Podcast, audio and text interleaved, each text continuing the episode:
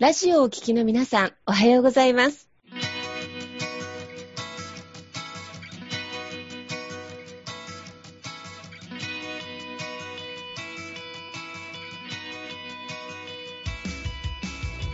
FM 那覇より毎週日曜日9時30分からお届けしております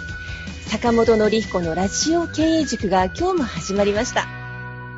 この番組は20年間で1万人の起業家、経営者を指導してきた坂本典彦先生があなたの経営に役立つヒントや最新の情報をお届けする番組です。坂本典彦のラジオ経営塾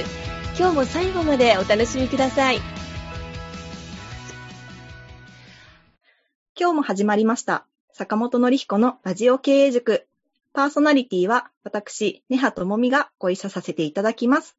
では坂本先生、今日もよろしくお願いいたします。はい、よろしくお願いいたします。本日素敵なゲストをお招きしております。坂本先生よりご紹介いただいてもよろしいでしょうか？はい、えー、私の方からね、ご紹介させていただきますが、えー、今日はですね、夢ラボというね、コミュニティの、まあ、代表を務めておられます、えー、田中歩さんですね、えー、お呼びさせていただいてます。えー、田中さん、今日はよろしくお願いいたします。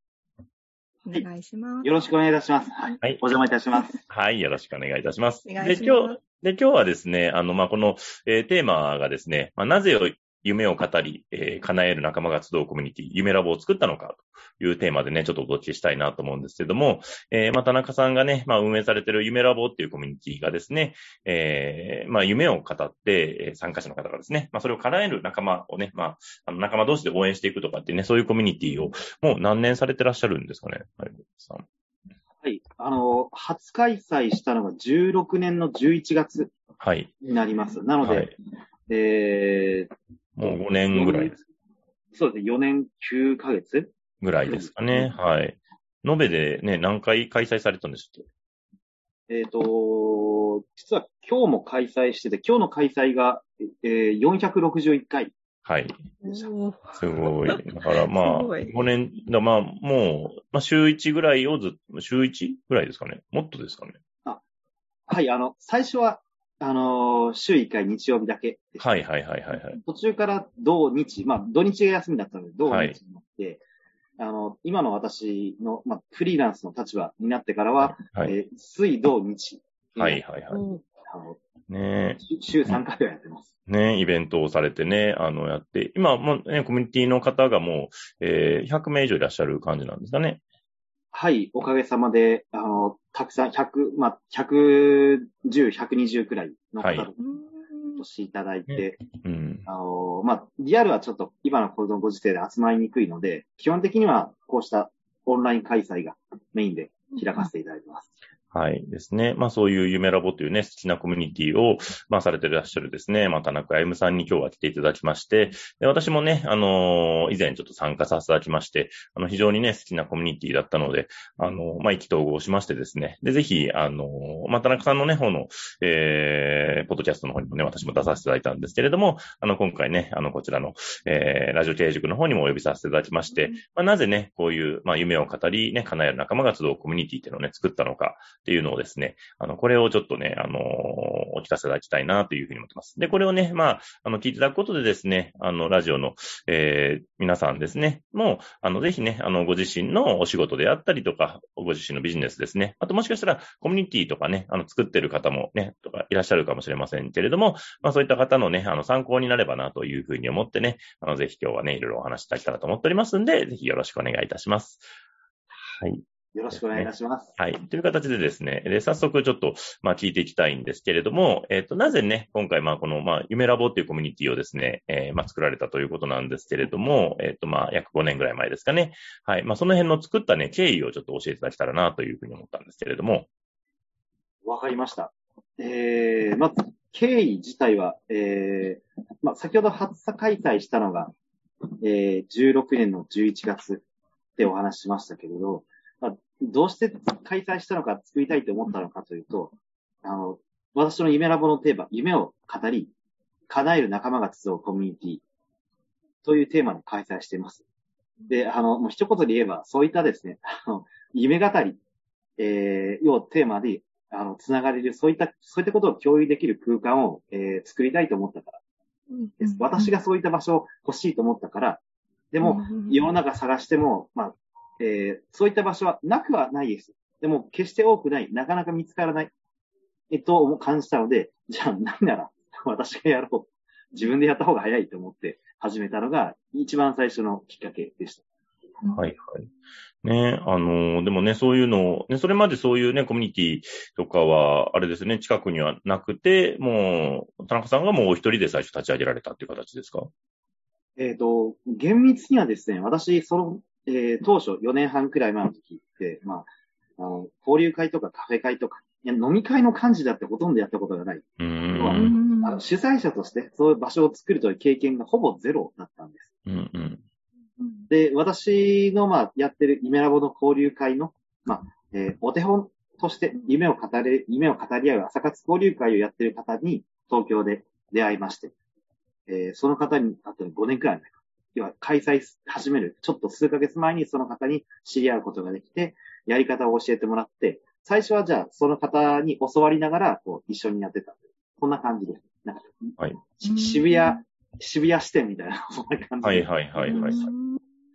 ねえでもそっからね、なんかこれだけね、長く続いてね、で、たくさんの、延べの参加者数が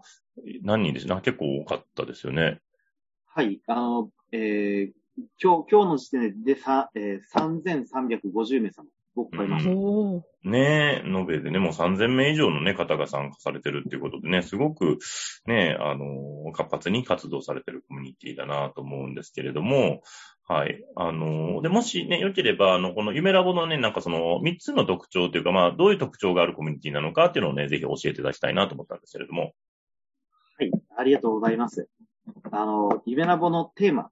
として掲げているのが、まず一つ目が、えー自由に夢を語り合いましょう。えー自分も夢について語りますし、相手の方の夢につも、あの、耳を傾けて、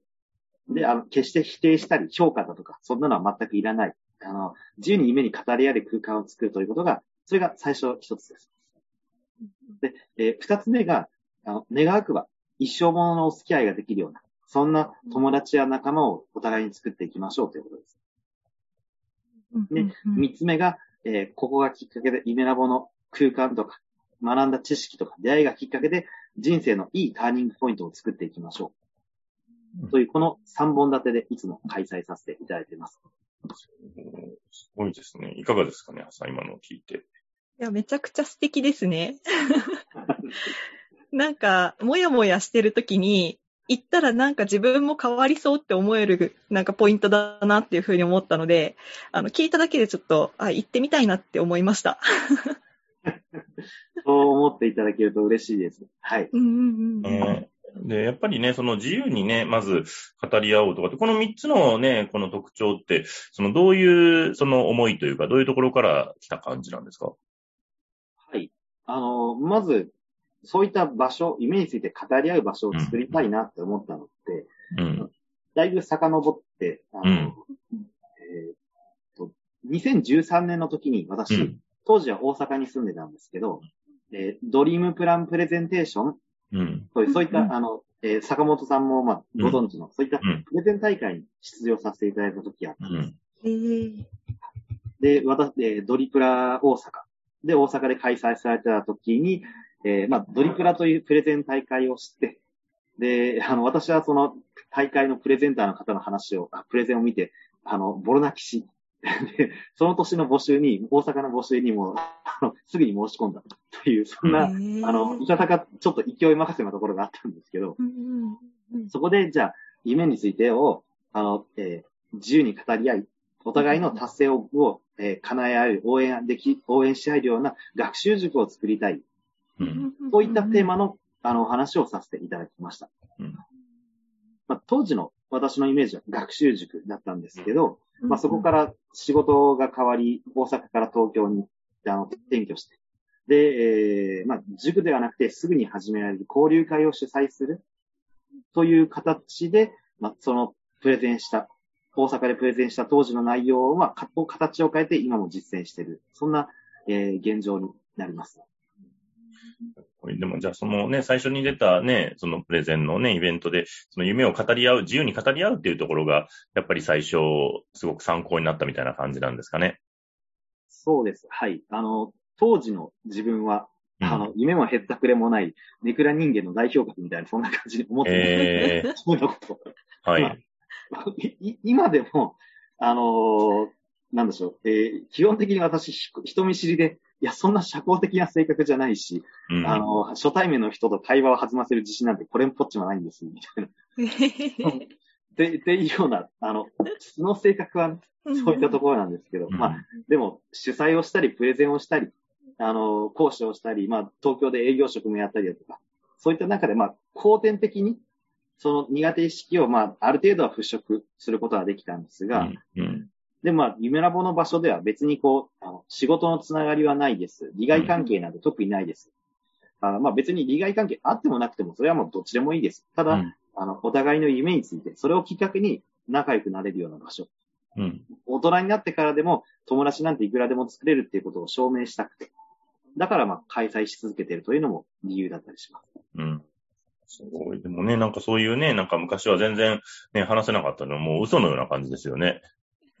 そうですね。あの、じ10年前とかの私が自分で自分を見たら、お前誰だよっていうふうに思われると思います。ええすごい。え、どうですか？ご自身がその夢ラボを開催ね、もう5年近く開催されてて、何が一番その変わったというか、その成長につながったみたいなのってあったりします？そうですね。まあ、変わったこととしてあるんでしたら、まあ、あのい私もそうですし、まあ、世の中にはこういった夢について自由に語り合うっていうことを、まあ、語りたいんだな、それを聞いてほしいんだなっていうような、そういった人たちが僕の予想していた以上にいらっしゃるんじゃないかなということにうん。気がついた。まあ、そ、そんな4年半でした。うん。皆さんじゃあそういうのをやっぱ語る場がなかなかなかったっていうのがあった感じですかね。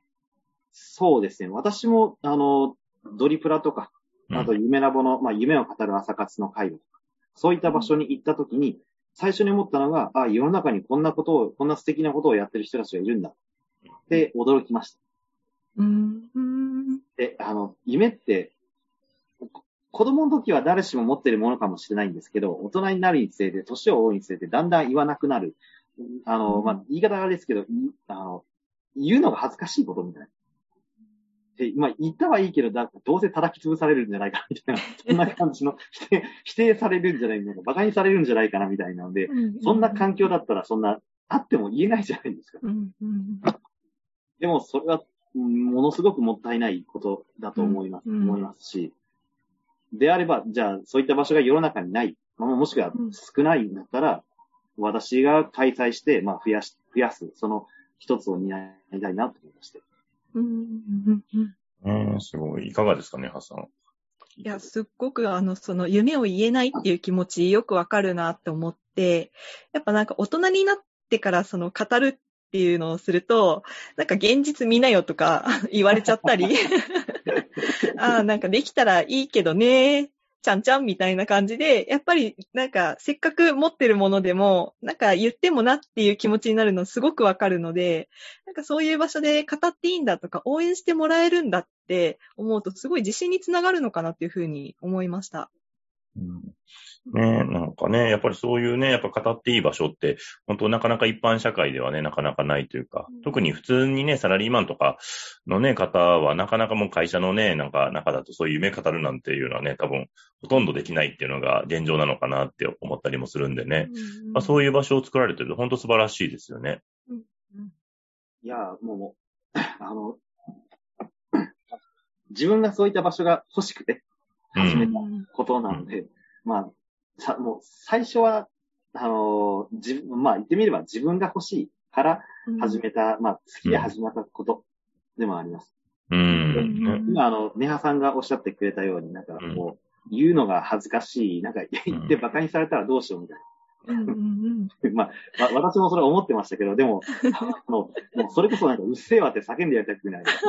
僕でや、みたいな。俺は俺の夢を語ってなんで、なんで迷惑かけたんだよ。もう黙っててくれないみたいな。う。うんうんんうんでまあ、あの、そ、そんなそんな、まあ、あの、口調では話しませんけど、うん。でも、うんあの、な内心ではそう思ってましたし、うん。もう、あの、私だけ、だけじゃなくて、話せる場所、語れる場所うん。があったらいいなって思う方たちが大人でもたくさんいるんだなって、うん。うんそれに気づくことができました。すごい素晴らしいですね。でね、特徴の二つ目でね、おっしゃったのは、その一生もののお付き合いっていうところなんですけれども、ここはなぜね、こういう特徴が出てきた感じなんでしょうか？はい。あの、私ですね、あの、友達を作るのがとんでもなく下手くそなんです。はいはい。まあまあ、もう少しは下手くそだったんです。うんうんうんんあの、えー、まあ、い今でこそこういった交流会の夢ラボのコミュニティの主催をさせていただいてます。しけれど、うん。えー、まあ、さっきも言ったように、いや、もともと引っ込み思案で人見知りで、うん。うんあの、緊張しいでした。で、中学生の時に私、まあ、いじめられっ子として、あの、過ごし、えー、で、まあ、あの、いじめられてたのはその中学の約3年間の時だけなんですけど、でも、あの、一番まずいのが、こう、人間不信の悪い癖が思いっきりこびりついてしまいまして、うん。高校、大学、社会人になっても、まあ、要は、あの、人付き合いがもう、心底めんどくさがってたんです。う。うんん他人に興味ないし、なんか、あの、うんこ、ここからここまで踏み込ませないし、わこっちからも踏み、踏み込まない？うんなんだろう、いインギンブレーっていうんですかね、それなんか、そんな感じの人付き合いがもうこびりついてしまったんですよ。うんで、それがなかなか払拭できなかったんですけど、まあ、それの反動もあると思います。夢について。あの、だんだん語らなくなってしまったり、人付き合いをまあ、あの、めんどくさがって過ごしていたり。うんで、まあ、あの、で、まあ、ふと、まあ、ドリプラの時とか、まあ、これまでを振り返ってみて、えーっと、私が思う、あの、人生の宝物ってあ何だと思いますかっていう質問があったとしたら、私は友達ですって即答します。うん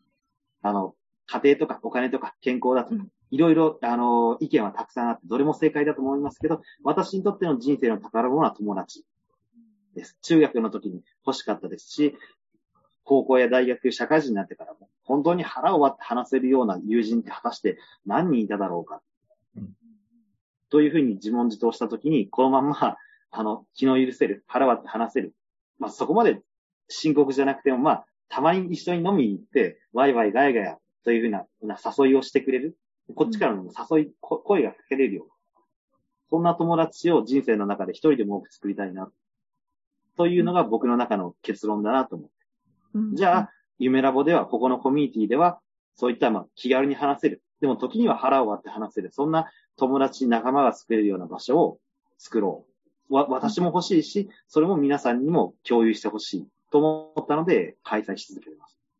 うんねね、はさんもね、なんかコミュニケーションが苦手と よくおっしゃってますけど、いかがですかね、はさそうんなんですか。そうなんですよ。あの、聞いてて、すごい私、あの、うんうんうんっていうか、共通点めちゃくちゃ多いなって思って、あの、うん気持ちが本当によくわかります。あの、こっからここ、こっちは行かないとか、すごいわかります。線引いてるとか。ねえ、なんでね、なんかそういうね、やっぱね、友達をね、なんかね、作るの苦手みたいなのね、もう今からはね、なんか想像できない感じですけれども、ね、でもそういった部分があったからこそね、まあでもこの夢ラボでね、夢を語って、でも夢語ってね、本当になんか、つながる仲間って本当にね、あのー本当人によっては本当一生のね、仲間になるなっていうのは、なんかすごくね、あの、私もすごい実感するなっていうところで、いや、本当素晴らしいコミュニティだなと思いますね。はい。あとね、最後、えっと、ね、あのーなんだ、人生のターニングポイントになるっていうのがね、あのー最後ね、夢ラボの特徴だっておっしゃったんですけども、はい。あの、この辺も、もしよければちょっと、はい、お話いただけたらと思ったんですけれども、はい。そうですね。あのー皆さんのお、お二人にもそうですし、こちらの番組のご視聴者の方たちも、あの、思い当たる節があると思うんですけど、えー今までのこう人生の中で、えーターニングポイントになった出来事って必ず何かあると思うんですよ。うん。でももちろんいい意味で、私の場合はじゃあ、ドリブラに出場したと。か、えー東京に、東京に来てその朝活のやり方を教えてくれた人に出会った。そういったのは人生が好転する、いいターニングポイントもあれば、あの、中学の時にいじめっ子グループに会ってしまったという悪いターニングポイントもあったり、いろんなポイントがあると思うんですけど、イベラボの中ではもちろん、あの、あ、参加してよかった。あそこで会った人ががきっかけで、言って、いいことがたくさんあったなっていう、まあ、人生のいいターニングポイントを夢ラボの中で見つけてほしい。で、それをじゃあ、ある程度狙って作っていけるようになれば、なおいいなと思いますし、そういった場所を作るのが主催の私の仕事だと思います。うん。うんねいや、でも本当にね、そういう出会いが生まれてね、なんかすごい人生のね、が変わる方もいらっしゃるんじゃないかなと思うんですけど、あの、参加者の方で、なんかもしこんな、なんか変化があったとかっていうのあったら、ぜひちょっと例を教えていただけたら嬉しいなと思うんですけれども。はい。いろいろあります。はいえーあの、ご参加者の方たちの中で過去参加した時に話した、書いた、夢が叶いましたっていう達成報告をですね、してくれる方が年々、あの、増えてまして、えー、すごい。例えば、じゃあ、あの、会社員から独立して、まあ、あの、独立を果たすことは、念願の独立を果たすことはできましたとか、逆にあの、就活をしていて第一志望の、あの、企業に内定をもらって、もらいましたとか、えー、プレゼンのコンのコンクールであの優勝しました。えー、出版の夢を叶えました、えー、家を買いました。えー、クラファンがが成功しました。生きたクジラをこの目で見ることができました。などなど、いろいろあって、まあ、特に個人的に印象的だったのは、ああの時に会った人とお付き合いして、後日結婚しましたという、結婚の報告をいただいた時は、うん。うん。まあさすがにびっくりしたのと同時に、ちょっとさすがにそれは嫉妬しましたね。私独身なんですけど、みたいな。はい。先越されたなんていう、まあ、うんまあ、それは、あのまあ、あの、まあ、嫉妬は冗談ですけど、でもさすがにそういった、あの、びっくりするような、うん。おめでたいような、あの、叶っておめでとうございますって、そんな、いろんな報告をいただけて、なんか自分の、ある意味、自分のこととは、まって、あある意味自分のこと以上に嬉しいです。ね、いや、でもそういうね、なんかすごい皆さんがね、なんかお仕事でもそうだし、ね、自分でなんか独立したりとかね、出版の夢叶えたりね、あとは本当ね、そういう結婚のね、あの夢も叶えたりということで、いや、ね、そういう形でどんどん変化されてるのは、いや、素晴らしいなと思いますよね。うん。うん皆さんいかがですか？いやいいですね。その、叶ったって報告までちゃんと言ってくれるのって、やっぱりここに参加してよかったって思ったからこそなのかなっていうふうに思ったのではい、なんか皆さんの本当、ターニングポイントにしっかりなっていってる場に、ちゃんと作れていってるなっていうのが聞いていて、あの、伝わってきたので、なんかぜひぜひ今後も、あの、いろんな方の夢を叶えていってほしいなというふうに思います。ねありがとうございます。うんはい、もう、あの、ざあの、そういった方たちがもうザクザク大量に現れるように。うん うんうんうん。ね。すごい、ぜひぜひね、たくさん現れてほしいなと思いますけども、ね、あの、で、もしね、なんかその夢ラボにね、なんか興味があるとかっていう方ですね、もし、あの、聞いてる方でもいらっしゃるかなと思うので、あの、その場合、あの、あやむさんどんな感じで連絡をすればよろしいでしょうか？はい。あの夢ラボは、えー、例えばじゃあ、私の Facebook のアカウント、Twitter のアカウント、田中歩夢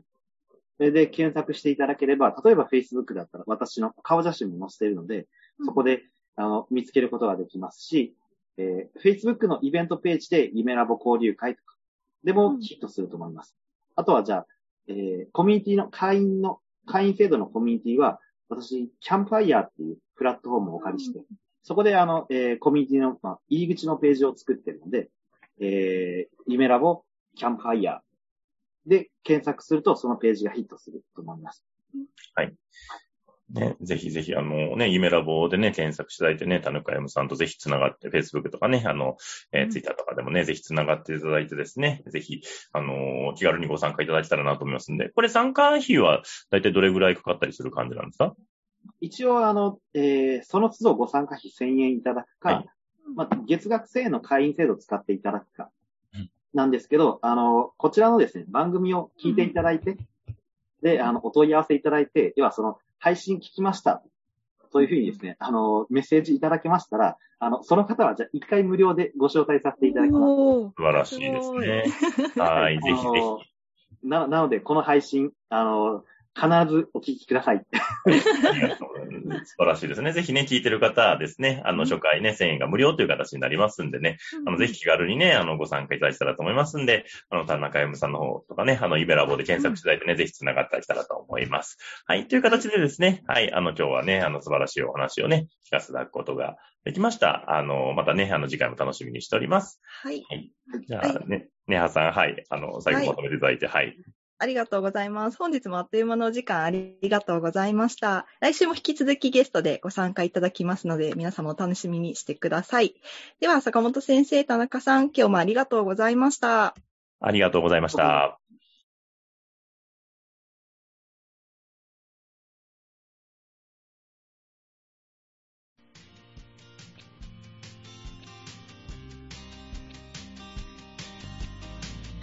この番組では企業や経営についてのご質問を募集しております。こんなことで悩んでいます。こんな場合はどうしたらいいの？などなどご質問がありましたら、ぜひ番組宛てに送ってくださいね。はい、えー質問の宛先は立志財団のホームページよりお問い合わせの欄からご質問ください。えーその時にはえーラジオ経営塾についてとお書きください。また、ツイッターでも質問を受け付けております。ハッシュタグ、ラジオ経営塾をつけて投稿してくださいね。この番組は沖縄の起業家や経営者のビジネスの成功に役立つ内容をご紹介しております。また来週日曜日9時30分よりラジオ経営塾でお会いしましょう。皆様楽しい日曜日をお過ごしください。